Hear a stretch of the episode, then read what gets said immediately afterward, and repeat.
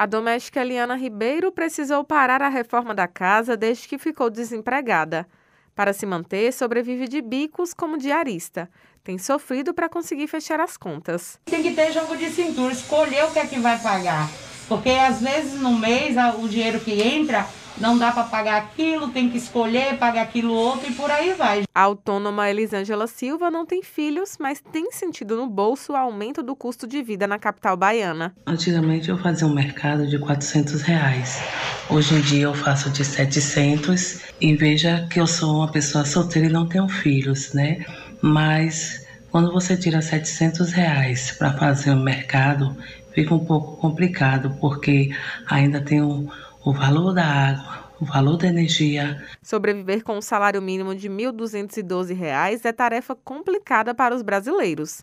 De acordo com o IBGE, cerca de 80% dos trabalhadores ganhavam em 2020 menos que o mínimo. A pandemia agravou a situação. Na hora das contas, cada um arrisca qual seria o valor do salário ideal. R$ 2.400. Para mim tinha que ser R$ 2.000, viu? Acho que uns 5 mil estava bom. De acordo com o Diese, o salário ideal deveria ser de R$ 5.997.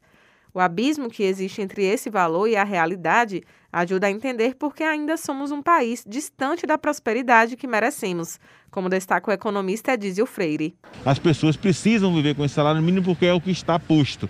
Então elas vão precisar criar suas alternativas. E aí você tem a periferia crescendo, você tem pessoas em níveis de subsistência com necessidades básicas não sendo atendidas, como saneamento, por exemplo, né, como saúde, dentre outras. E aí você tem essa diferença enorme do ponto de vista social. Eu acho que a distribuição justa e a aplicação e a entrega do serviço público de qualidade é o grande desafio, porque você paga uma carga tributária muito pesada, mas você não tem a contrapartida social disso, diferente de países desenvolvidos. Para o economista, é preciso que os poderes públicos realizem ações em caráter de emergência para amenizar essa desigualdade.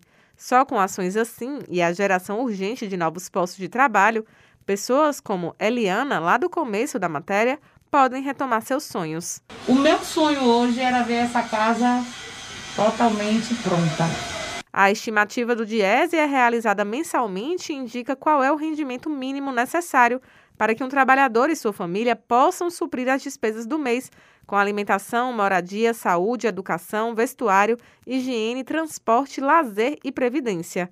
Segundo o Diese, considerando o preço da cesta básica, o trabalhador que recebe um salário mínimo comprometeu em média 55,20% do seu rendimento líquido de janeiro para adquirir os produtos alimentícios básicos, mesmo com o reajuste de 10,12% dado ao salário mínimo. Raíssa Novaes para Educadora FM.